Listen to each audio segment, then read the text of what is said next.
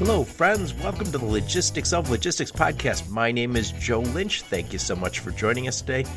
On the Logistics of Logistics, I talk to experts in logistics and transportation, warehousing, fulfillment, supply chain, and of course, technology. And during these interviews, I'm always the one asking the dumb questions. I ask the dumb questions so you don't have to. Today's topic is the next frontier in food logistics with my friend Alexis Mizell Pleasant.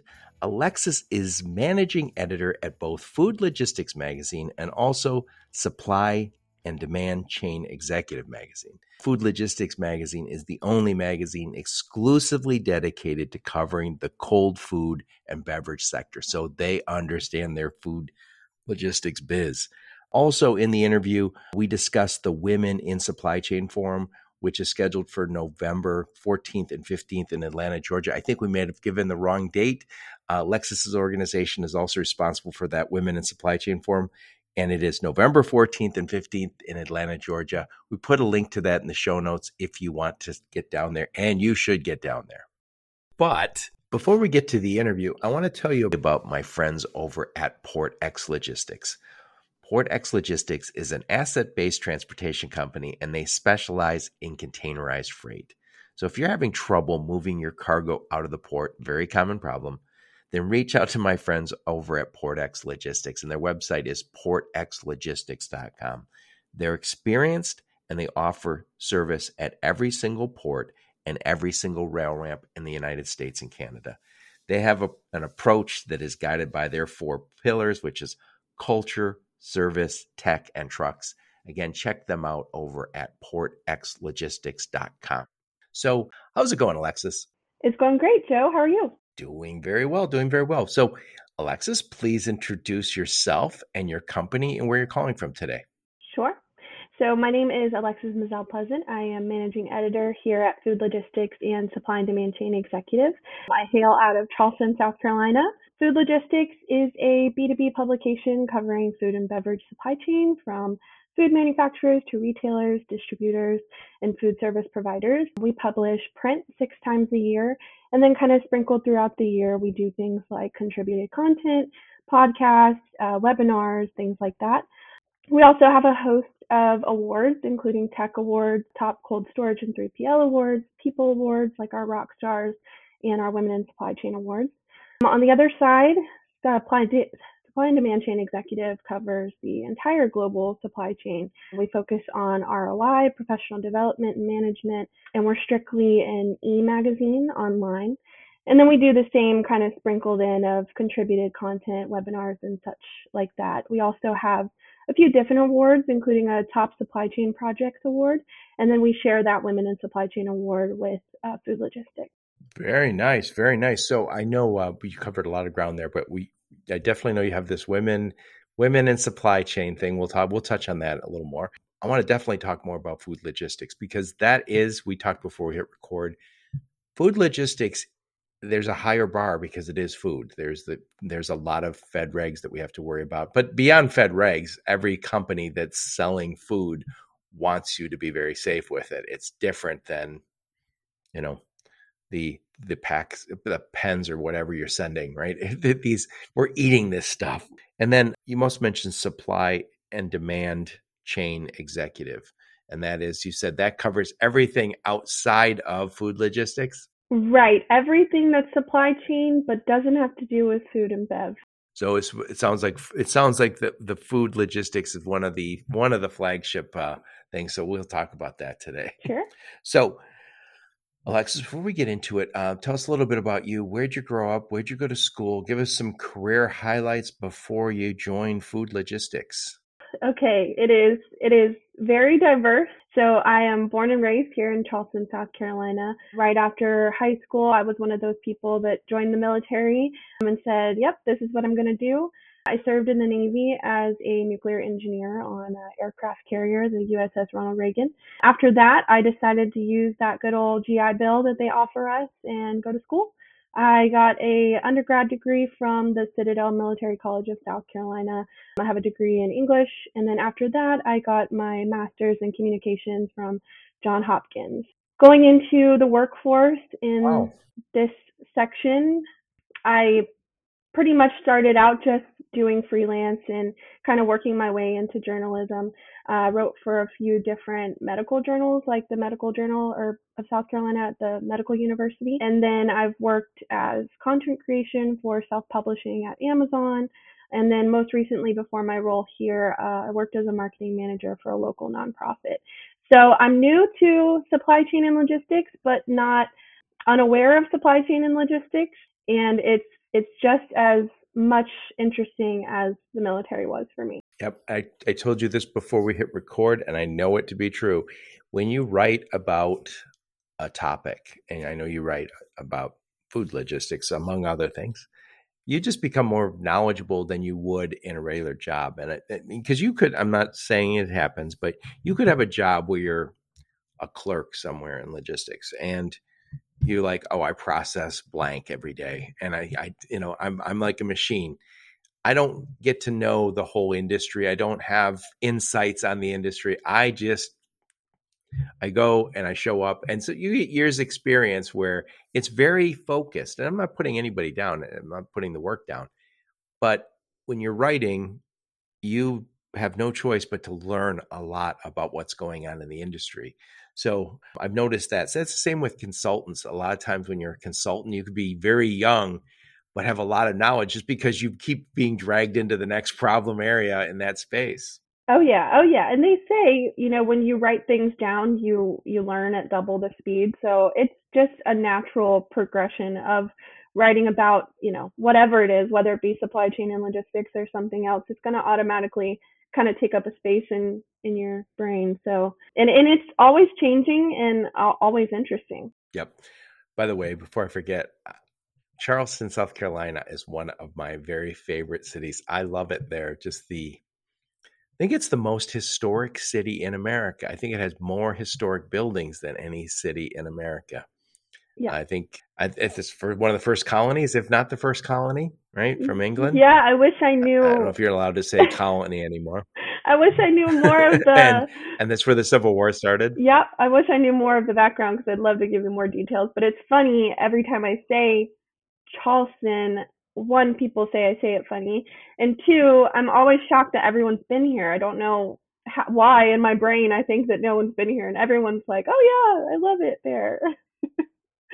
Love it there. Love it there. I, and I do remember, yeah, I was a tourist there. So, uh, unlike you, you don't go to the tourist stuff, but I remember them saying we have more historic buildings than Boston, which is a much bigger city. Unbelievable. Beautiful place, fun place. Anyway, let's switch gears and talk a little bit about the next frontier in food logistics. And before we get into the next frontier, let's talk a little bit about why food logistics is a little harder than regular logistics. So I, I, know we have a whole bunch of regulations that we have to deal with, but um, Alexis, tell us why food logistics is the higher bar for that industry. Well, like you mentioned when we first got on, food has a specific, not just the regulations as far as from the government, but just being that it's a perishable. You have to take special considerations, especially when you're moving it from different places, whether that be like a long haul. If you're practicing something like near shoring and you're coming from a different location, they could also have different regulations that they put on their food and bev that maybe don't meet the same requirements that we do here in the US, or maybe they differ in some way.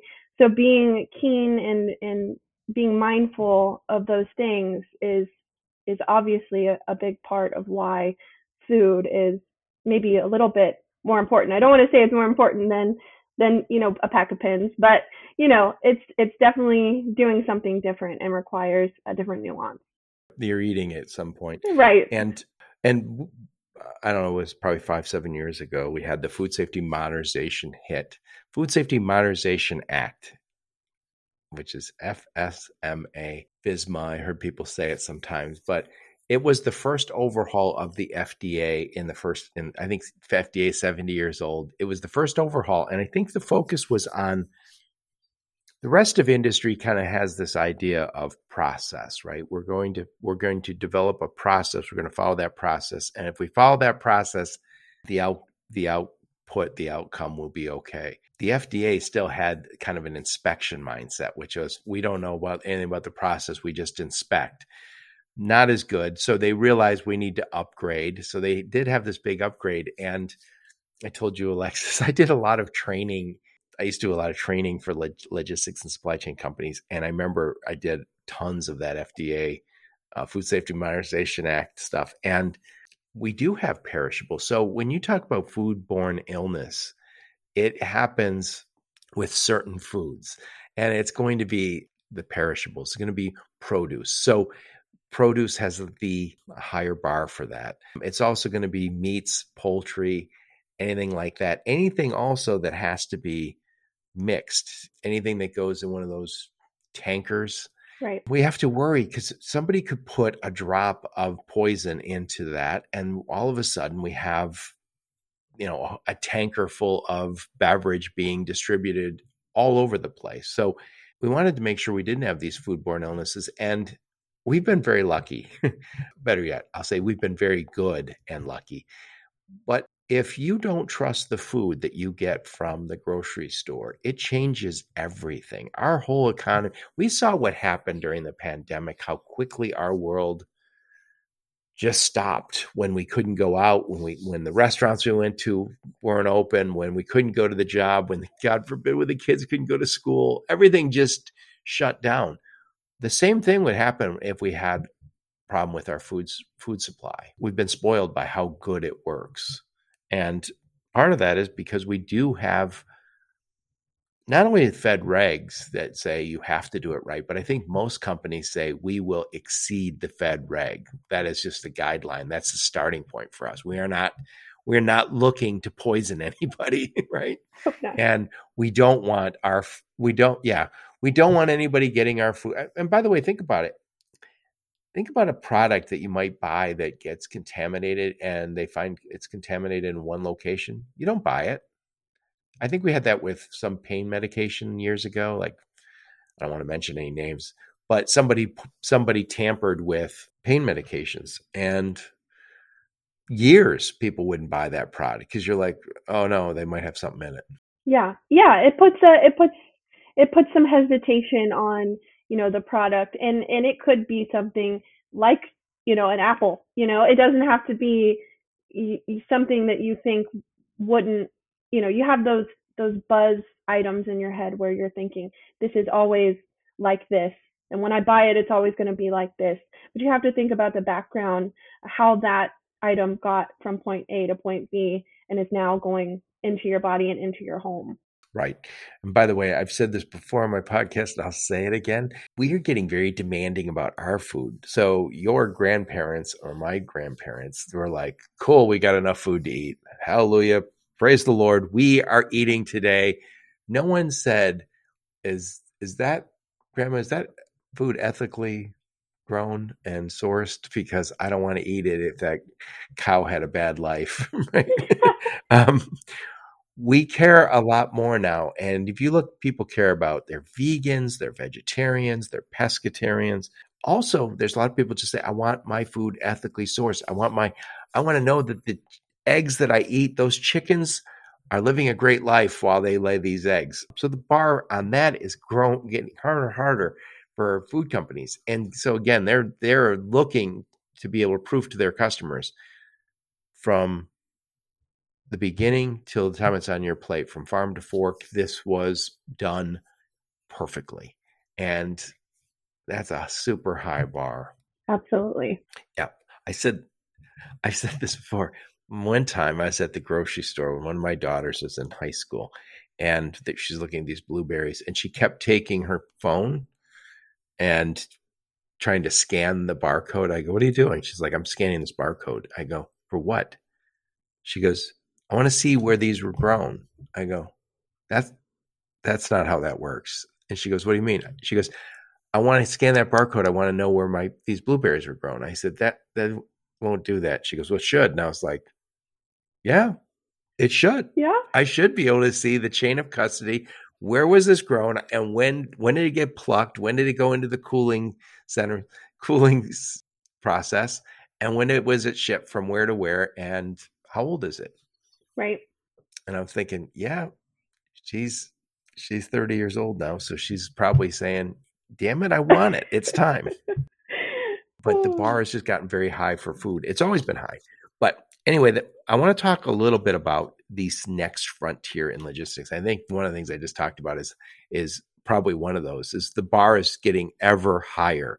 Nobody's saying I don't care where my food comes from.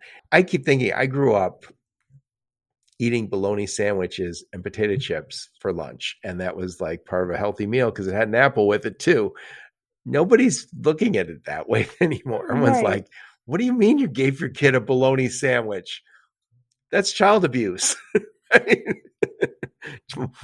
right. And having that that visibility aspect is is a huge thing. And that's why all you know, data has become so much more important in these fields, especially when it comes to supply chain and as you said, tracking food from from start to finish and being able to see, okay, where was it processed? Where did it come from? What grocery store is it going to now? And as you said, demand for this information, even from like the customer perspective, eh, like you mentioned your daughter as an example, you know, it's it's not just wanting to know, oh, where did this blueberry come from, but figuring out exactly the process it went through too to end up on your plate you know what pesticides were used and and what where was it grown and and what kind of regulations do they have? I when i first touched on it i mentioned how the us might have you know different rules for x y and z food that you know a, a different place does and understanding that is, is coming down to the everyday consumer, you and me, walking into the grocery store. Yeah, yeah, we'll we'll get to that because I think that's an important one. So we want to talk about the next frontier, and again, I think one of the things is first one we'll just say is the bar's getting higher and higher with consumers. The Food Safety Modernization Act, I think everybody's meeting and probably exceeding that, but the customers what they're demanding, and I think the food companies, the the supermarkets just want the want want they want to make everybody happy and we are we are a picky group these days. But uh, the next thing i wanted to talk to you about we talked a little before we hit record was nearshoring. Talk a little bit about nearshoring and why that's important in the food biz. Sure. Well it's important for um, a variety of reasons. You know today especially with the current economy people are trying to find ways to maybe cut costs maybe bring things a little bit closer to home.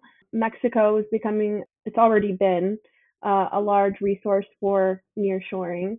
And having that opportunity not only cut costs, but also maybe brings a little bit more of that awareness aspect to us because we are closer in geographic location and then maybe a little bit closer in our customs and just our livelihood. So that's really the piece that I think a lot of people, and that's why it's becoming such a, a high ticket item, if you will, kind of like a buzzword that's going around right now, that people are having more interest in either pursuing something like that or maybe restructuring what they're doing now to focus on different locations and how that might better improve what they're doing, whether that's from a financial aspect. Right. So I think, you know, when we talk about nearshoring, that's the stuff that we outsourced a lot of stuff to Asia, some to Europe, but some to India and Africa, other places, but most of it was going to Asia. And uh, I think the majority of that was going to China. And um, now we have some tariffs against China. And um, we are also realizing, we realized during the pandemic that it's not that it's not necessarily good to have a long supply chain when it's stuck on the ocean. You can't get it through the ports. So companies are moving stuff, but also we want fresh stuff, right? We all we all want fresh stuff, and um, obviously nothing fresh can come from China, right? It all has to be kind of packaged over there. Right. It's kind of famous. I used to see it on LinkedIn all the time. I think it was for peaches, peaches that were grown in Chile or somewhere like that, shipped to Thailand to be packaged in those little fruit pack snack pack things, mm-hmm. and then shipped to the U.S. for consumption. And you're like, wait a sec, we grow peaches here like, and it kind of makes you think, okay, I'm, snack packs are good, right? But you're like, does it really have to go through that? And I think, I think more and more parents, you've got you've got little ones at home, are are concerning themselves with their food supply chain, and saying, does my my food really have to go to Asia to be packaged. Can it be packaged in Georgia? They have peaches there. right. And also the aspect that you you talked about just because of the pandemic, you know, we love to say because of the pandemic, now we're so much more aware, but it really is true in in this capacity where your your maybe your only option is to order something that is going to come from a different place, but maybe we can bring that closer where if there is another disruption, it's not so much of a disruption. You know, maybe I, I don't get it the next day, but I get it the next day. And taking that into consideration as a piece to um, use nearshoring. Yep. And when we talk about China in particular, China has is the fastest aging country in the history of the world. They had that one child policy and it did the trick in some regards, but um, now they're paying for it because they don't have a, a low cost labor force because low cost labor forces tend to be young. And if you don't have young people, and I heard some of the uh, geopolitical guy, Peter Zeihan, say, it takes literally 30 years to create a 30 year old. You can't do it. There's no way to accelerate that. Of course, eh, people might say robotics, some other stuff, but ultimately, we are going to do less business with China. Also, there is some saber rattling uh, in, in a, and and we put some tariffs against uh, China because of intellectual property and other issues. There is the 30 days away problem with it. So moving to Latin America, which we do understand Latin America, they're lower cost. And with China is not the low cost country anymore. They are not low cost in any space right now. What they do have is the factories are built there right now. And it's not easy to open a new factory uh, and get people trained, get those uh, supply chains running, but we are slowly but surely seeing some changes to that. So we're going to move from, I think we'll see stuff moving out of China. Of course, it could move to Malaysia or Thailand or Korea, but I think we'll also see a lot move into Latin America. And I think with food, it just makes sense because my food should not be traveling around the world. I just want it to be grown relatively close to my house. And by the way, when I was a lean guy, we used to say, we used to circle anything that did not add value. And we would circle transportation. And there, and I know people are probably saying, what the hell are you talking about? No one will pay extra because my food traveled. No one. In fact, it's the opposite.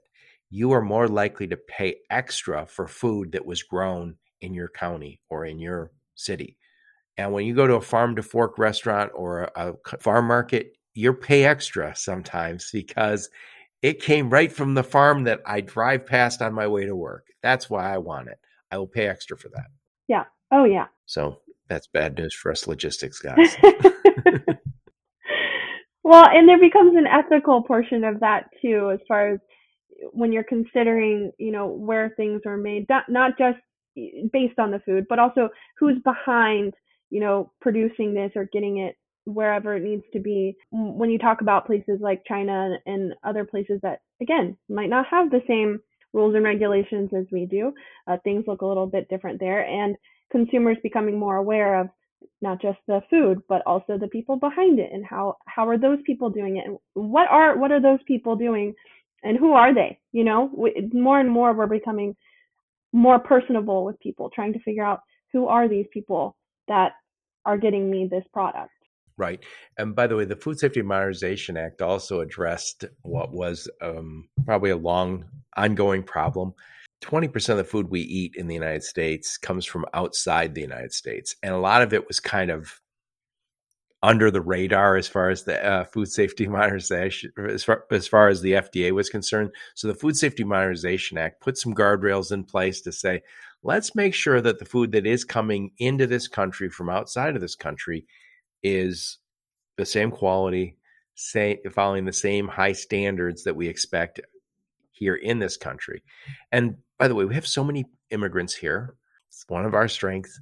But let's face it, if you're from, let's just say China or Mexico or Vietnam, and you say, I want a certain spice or a certain food that I can't get at my local Walmart or my local Meijer, I have to go to a farm or go up to a specific rest or specific grocery store, I want to make sure that's that's following the FDA standards. And again, I'm I'm not a super big Fed Reg guy, but on food, I'm I'm put some guardrails up. That's all I ask.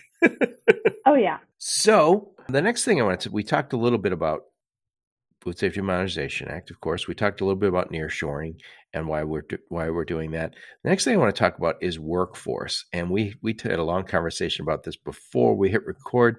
Alexis is we have we have a workforce problem. We we want we want all these wonderful things that our supply chain provides, but it's hard to hire right now for certain jobs. No one wants to do the tough work that needs to be done. That's in the factories, in the warehouses, uh, the truck driving, dock workers. I mean, not that it applies to what we're talking about today, but waitressing. I told you my mom can't find someone to cut her grass, and her number one son doesn't want to do it. right. Yeah. So we have a workforce problem. Speak to that, please. Yeah, absolutely. So we know it's everywhere. It's even in your yard. But uh, in regards to supply chain, you know, I like to say that it's it's not necessarily uh, I don't want to do it. It's I don't know about it. And we see that in a lot of sections when we talk about the younger generation coming up. You know, what what they're being marketed for their future might not necessarily be an understanding of what supply chain even is, what jobs are, are encompassed by supply chain, where they could fit in. Um, and I think there is a misconception there where, you know, they just automatically assume, oh, it's it's a hard job, nobody wants to work it, so I'm not going to work it either. But giving them the education and resources to really look into the opportunities there, whether it be pay or personal, and make that decision for themselves is really huge. Yep. And I think we have to make those jobs, whether it be in a warehouse or I, I told you, but I, I, I spent a lot of time in automotive assembly plants. And when I first started, those mm-hmm. jobs all were very physically demanding. And uh, some of them were very awkward jobs where people had to kneel all day or stand on their tiptoes and horrible, horrible work. And so you just, mm-hmm. at the end of the day, you're exhausted, you're sweaty, you're dirty, maybe even hurt. Not anymore. If you go to an assembly plant now, they're still working, but there's a lot more of the machines doing the hard work and the humans doing the human work. We're seeing more and more use of conveyor belts and robots in our warehouses. We're trying, not doing a good job of making the truck driving jobs better. We got to get those people so they can go home every night. We have to be more respectful of their time so we're not having them sit in our parking lot for three hours while we figure out what we're going to load them with. We we have a shortage in this workforce, and I will say this: we talk about technology on my podcast. We talk about all these highfalutin ideas. The foundation of this business is warehouses, factories, truck drivers, people who are doing jobs that, let's face it, most of us don't want to do. I think we also have to find a way to make a career path from there. Yeah. So if I if if you say, "Hey, go work in a warehouse," you're going to understand the business from the ground up. And you're mm. in that warehouse and you're lear- using cool technology and you're not killing yourself physically. You're not walking 20 miles a day. Yeah, you're like, this is a good start. I'll do this. Right. Yeah. And and having the opportunities that we have now with the boom in technology where you you take some of that pressure off it does open up the space to say there's longevity because my body's not going to break down over time from doing those things like we mentioned repetitive movements all day long um, in these demanding jobs. Still hard still absolutely hard. oh, just being on your feet all day. Yeah yeah i mean it's still absolutely hard but we're in a good position now with technology that we're able to do both hand in hand work work next to the robots and things that kind of increase efficiency for everyone, including the the man on the ground. Excellent, excellent. So this kind of kind of related. We want to talk a little bit about the next topic. It was women in supply chain. So speak to that. Yes. So I feel very passionate about this topic. I'll say, and I'll say logistics. So I don't want to say just supply. Right, chain. supply chain and logistics. Women everywhere. I feel very passionate about this because my time in the Navy, um, I was the only female working in my my space. I worked in the engine room, and from there, I kind of saw, you know, an idea that maybe society kind of cultivates that you know there are separate spaces where women should and shouldn't work, or maybe where they're not so much represented. Um, and I see the same type of thing in supply chain because it is statistically a male dominated space and women are are not being taught that it's a, a viable option for them. You know, you don't often see the little girls thinking of, oh, I could be a truck driver, you know, and I think it starts again at that education piece. You can lump in women with the younger generation to educate them and make them aware of the opportunities in logistics for them. Yep. Yep. I think we have we have a need and we, we have a need to uh, and and one of the challenges becomes like we mentioned truck driving. We'll talk about that for a second is i think mostly you'll find women more likely i'm mostly more likely to be the caregivers at home. Maybe they have el- elderly parents helping grandma um, maybe kids. And so a lot of women will say i don't want to be on the road. I don't want to be on the road. And then we've talked about before we hit record we still it's not safe to be on the road sometimes and that's we got to find if you if if you have to spend the night in a, a your truck at some truck stop i think it's got to be safe and that's that's we have to figure out how to make and by the way we have to figure out also how do we get those guys home more? And if they are if they have to stay on the road let it be safe and comfortable but ideally let's work it out so we have more guys getting home at night. And then, and I think that, I think women are more likely to those do those jobs. And I think you'll see more women doing the last mile stuff where they say, cool, I do last mile and I go home every night. Yeah, we need women, and, and it's not just in the truck driving job; it's in all logistics, all supply chain. Uh, there's lots of white collar jobs that we still lack women in. Also, I think ultimately it comes down to mentorship and seeing these people in these positions and having a an open dialogue to talk about these things, especially between the genders, as far as, you know, have maybe a, a female has a, a, a male mentor, and then younger females that are coming into the space don't feel like they're just surrounded by a bunch of suits, you know, because it can easily become uh, that that, and whether it is that or maybe it just feels like that is is personal, but but having mentorship really can provide a difference there and even from just a perspective point of view. Right. You know it's it's it's interesting. I always hear always, always if you look at magazines like yours they always say you need to get a mentor. And i was like well i've never really had a mentor where it was like a formal re, re I had a boss that you know maybe helped me out, and then when I went to the next company, another boss.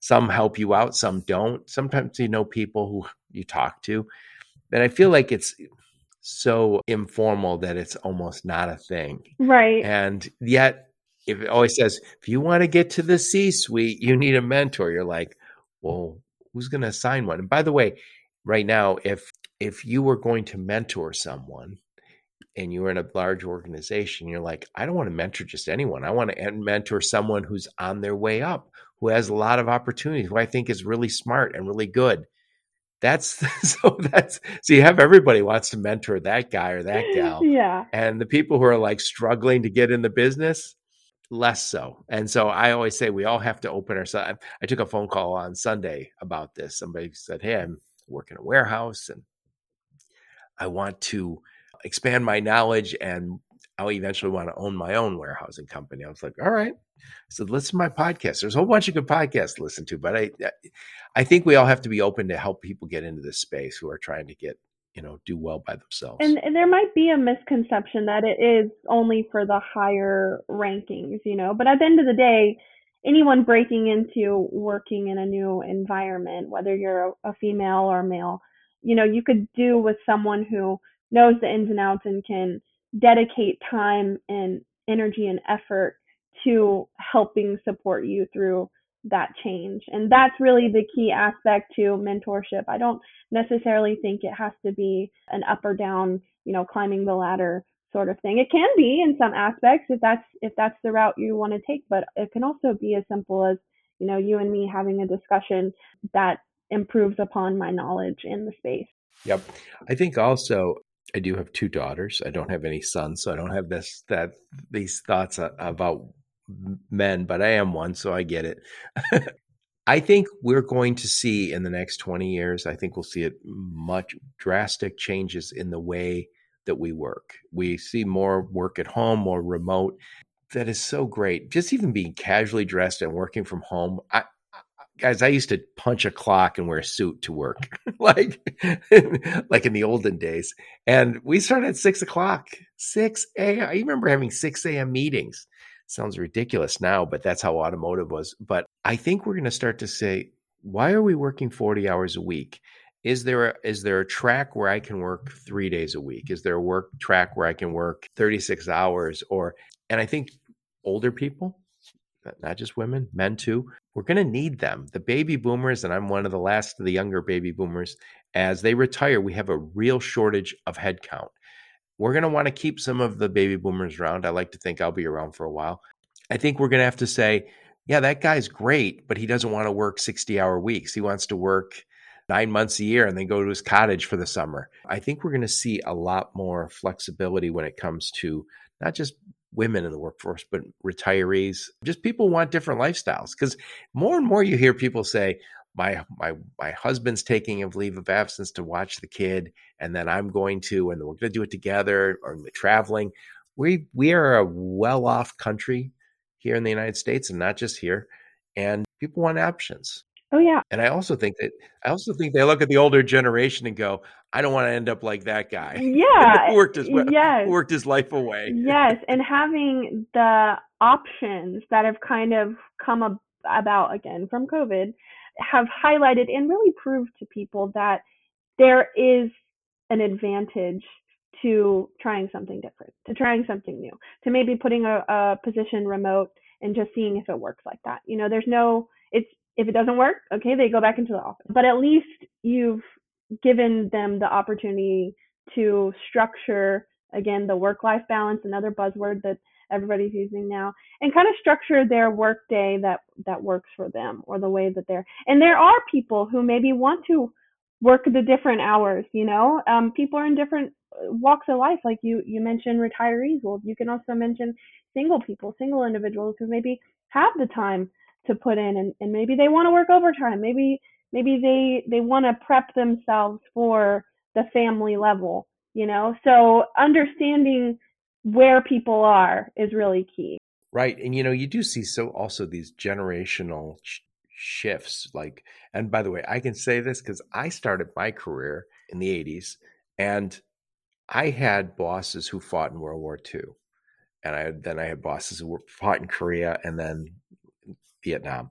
Guys who fought in World War II, they learned they brought back from World War II and Korea kind of a this is the way things are done. It's top down. I'm the boss. You guys follow. You do exactly what I tell you. Kind of in during my career, I saw kind of a shift from that to we're doing knowledge work. You can't tell me exactly what to do because I have to apply my knowledge. I have to learn on the job. But also, those guys were they grew up in a different world. And again, they were a lot. We saw enormous growth in the our economy thanks to those guys, but you don't want to work for them, right? Not all of them. And now you look at the way we're working, where it's much more crunchy, chewy, much more, hey, whatever works for you. Uh, we still have to get business results. So, but I think my kids grew up much different than I did, and they expect very different things from work than I did and I grew up very different than my parents did. So I think we we all can see that. So that means the workforce and you know the people in it are going to be very different than the past. Absolutely. Anyway, so I want to take a quick time out to tell you about my friends over at Lean Solutions Group. Lean Solutions is a nearshore offshore service provider and they provide a range of services including operation, technology, marketing, sales and business process outsourcing. They work with over 500 US transportation and logistics companies. And what they have is this model where they have satellite offices down in Colombia, Guatemala, Mexico, and the Philippines. And their their approach is real low cost, low risk, low hassle. They have 9,000 employees now. They're one of the fastest growing companies in America. And again, everybody I know seems to be working with them. But if you're not working with them, check them out. Lean Group, L E A N group.com. And by the way, my podcast is edited by someone from Lean. Lean Solutions Group. They're a fantastic company. I just did an interview with Ryan Mann. I'll put a link to that in the show notes. Check them out. So we talked about a few things. We talked about again the bar being higher in food because of the nature of the product. We talked about nearshoring and uh, how how we're seeing that in in the food biz, but also higher fed regs in the food biz because of the Food Safety Modernization Act. We talked about workforce. We talked about women. And uh, next, last thing we want to talk about was alternative fuel vehicles. It always comes up. So what should I know about alternative fuel vehicles, Alexis? Well, there is a push for EV. We all know that. We all know it's whether it's in our daily lives or when we're looking at supply chain, people thinking of new technology and ways that it can improve things such as emissions and sustainability. California is, is trying to push this 100% of EVs um, by I think 2036 or something like that. And it's going to affect, you know, the way that we use transportation in a supply chain and logistics level. And, you know, we're not necessarily there yet as far as getting trucks that can can go fully that way um, and make long journeys and and do that kind of thing. But it's it's it's spinning. The wheels are spinning, and people are thinking of fuel alternatives where they can. Yep, Yep. So before we hit record, we were talking about a few things. So we all know final mile is good for electric, right? So we can use electric vehicles for final mile. No, no problem. I think we're also seeing electric, and I'm going to say also natural natural gas, right? Natural gas or propane for it could be last mile, but I think we're seeing a lot in yards, right? the challenge I think we we all see is, and I think even short haul, you see um, sprinter vans and stuff can run on other fuels other than diesel. The challenge we've had is the the the long haul, and I just recently talked to the guys from Propane Education Research Center, and they talked a lot about soon there's going to be propane powered big rigs, the 18 wheelers, and propane is a lot better than diesel in terms of emissions.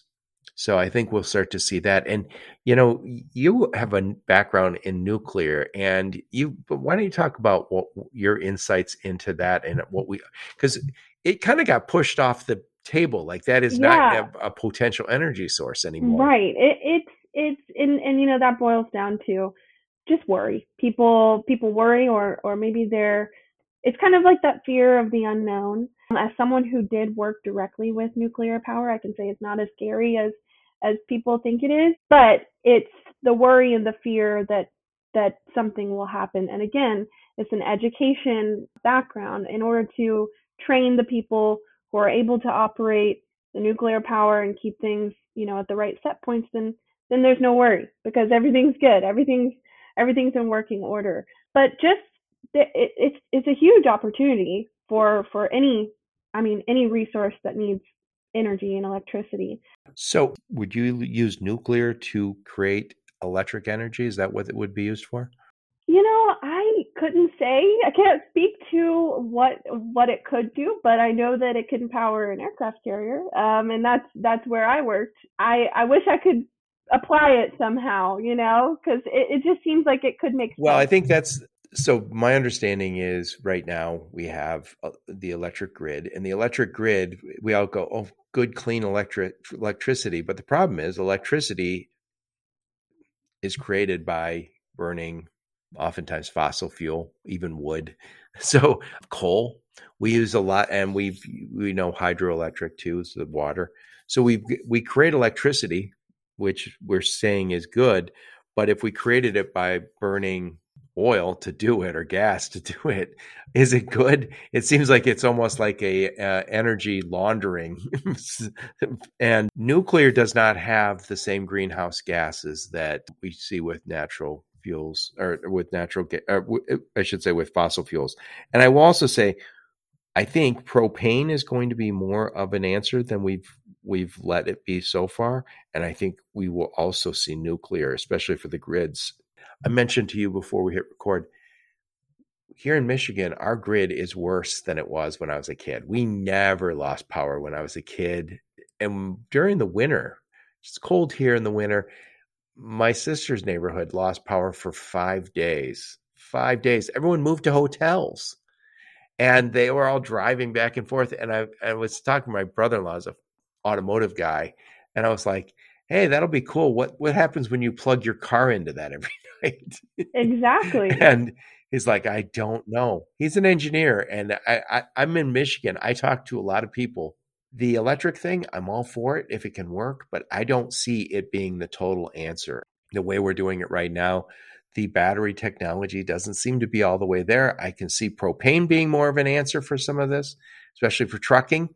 And we just got to keep our nose to the grindstone. And I, I think we also, this is a little bit of my bias coming in, this is something that the government's saying, you must do this. And that doesn't mean there's a, that doesn't mean the technology's there. That doesn't mean we have an answer. They just said, you figure it out. Well, we haven't yet. So we have electric vehicles, and I'm not against those. I, by the way, I like I love when an electric vehicle drives down the street and I don't hear noise. It drives me crazy when I drive, walk by the street and all the noise of the engines. No, I hate that. So I'm not against electric vehicles, but I'm not also going to jump to the fact that, yeah, this is the whole answer. I think we're going to have to have more answers than what we currently have out there. Creativity. I think creativity goes a long way. And, you know, this does circle back around to the conversation about labor and and bringing in different minds and, and bringing in the next generation who maybe have you know different creative perspectives of figuring out ways to overcome these challenges yes yes we got to get that innovation and that's going to start with the education but again that's uh we're we're we're a minute away from some of this so let's wrap this bad boy up i'm going to summarize what we talked about then i want to get your final thoughts so we talked talking with my friend alexis and we're talking about next frontier in food uh, food logistics. And we talked about the Food Safety Modernization Act, ever present. The bar is higher in the food biz. Second thing we talked about is nearshoring. We are starting to see some of the stuff that was once far overseas moving closer. Might be just moving one country over in Asia, but more likely it's moving to Latin America and Mexico. Next, we talked about workforce. We have to do a better job getting people into our space, not just for um, all the cushy jobs sitting sitting at desk, but also how do we recruit good people into our warehouses and our factories and our our trucking companies and we have to create better jobs we also have to get more women into the space and i think that's an awareness thing they don't know that this is by the way i, I can say this myself when i started in this i worked in automotive and they people used to say supply chain to me it started like 10 years after i started working i never heard what never knew what it was I was like, well, what is, what are you talking about? I have no idea what is um, a supply chain. And I worked in one. So we have to do a better job on all that. Awareness, alternative fuels. We talked about alternative fuels. We're going to need alternative fuels for our future. We all know that. We want to reduce those greenhouse gases. I don't think electric electric cars are going to be or electric trucks are going to be the end all be all, but we'll figure something out. Final thoughts, Alexis, Mizell-Pleasant. Yes, you wrapped it up in a nice, neat bow. You know, like I said, I think all of these topics kind of go, you know, hand in hand in some way. In some way, it's all kind of cyclical the way it goes around. You know, with better education comes more labor, with more understanding of diversity becomes more inclusion, and we bring women into it, and then that solves some some portion of the labor issue. And and it all comes back to having those higher expectations in food that we're thinking up these more creative ways to do things, whether that be nearshoring or implementing these electric vehicles, whatever it is, you know, we're trying to figure out the best for the best, you know? Yep. New solutions needed. new solutions, new people, new solutions, right? So um I love it. Thank you. Thank you so much, Alexis. I like to interview smart, interesting people like you who else should I interview? Who else is killing it in the space that you'd like to recommend that I interview? Say Katie Date. She worked closely with MIT. I think she's the founder of the MIT Women in Supply Chain Initiative, and she's got a great, oh, nice, great ideas in in regards to that space. And I think she would be a wonderful person to interview. So she's she's still working over at MIT? No, she actually just joined on at Manifest, the conference, and she's doing some other diversity ah, I love inclusion it. type of things. So she's I met you at I met you at Manifest. Exactly, exactly. So it comes around. It all comes back around somehow. By the way, guys, make sure you get out to Manifest. It's next February in Vegas, and it is a fantastic conference. I was blown away by just how well run it was. There's over 3,000 people were there. And it was just, I will say this the biggest challenge you run into is how much opportunity there is to learn stuff there. So you can walk around all the booths, but also when you look at the panels that are there, you're like, oh, I want to see this panel at 11 a.m oh damn, I want to go to that one at 11 a.m. I want to go to that one yes, at 11 a.m. Yes. I mean, and I, by the way, I got a chance to do be on one of those panels. That was fantastic because you meet everybody. It's a lot of different panels, a lot of different topics. I did some interviews out there, and so did you guys. T- talk a little bit about your podcast over there, Food Logistics. Yeah, so we used to have more of like a steady thing going with podcasts. Mostly, we do webinars and and things like that, more of like educational pieces. But we do podcasts too. We hosted a couple things to do with our awards while we were at Manifest, and that was really great. But I agree with you, and I'll second on to your point about how great it was for learning, especially for someone who's new in the space. It, it was a plethora of knowledge, and I can't wait till next year. Yeah, yeah, I had a blast out there, and then it was just always like one thing to the next to the next, and uh, yeah, and then um, they had, I think Ludacris was there the first year for the final night, and then this last year it was Nelly, and um, I don't know who they're going to have for next year, but I'm sure it'll be a great act, and I, I was uh, I was just blown away by the how well it was uh, managed out there. So make sure you get to manifest. So anyway, what I'll do, Alexis, I will put a link to your LinkedIn profile. I'll put a link to food logistics and whatever other links you got me. You have some upcoming um, stuff that you wanted to promote. What was some of those things? Yeah, so we actually have our own conference type of thing going on this November. We are having our second annual Women in Supply Chain Forum, and that is really a space we're going to have, you know, panelists and and people talking on all things that have to do with this from diversity to self advocacy to mentorship. Katie Date is actually going to be our keynote speaker. And we also take time while there to celebrate people who have won our Women in Supply Chain Award. That is also open right now. So those th- two things hand in hand to just continue promoting and educating. Where's the conference at? It's in Atlanta. So yeah, it's going to be great. And it was great last year. You know, it was our first year. And this year I already with the lineup, I know it's, it's going to be double fold, twofold, millionfold. It's going to be great. Is it just women or can guys no, go too? No, guys come, please, please. All, all, everyone. We, you know, that's an aspect that I think last year was maybe a little bit of misunderstanding. People automatically assume this might be like a women exclusive event, but we need the male aspect too. Um, and I think we have a couple of male speakers this year as well. So it's, it's, it's all encompassing for everyone. You know, it's funny. Um, sometimes when you pay attention to the media too much, and I try to avoid it, except for food logistics, of course, and supply demand chain executive.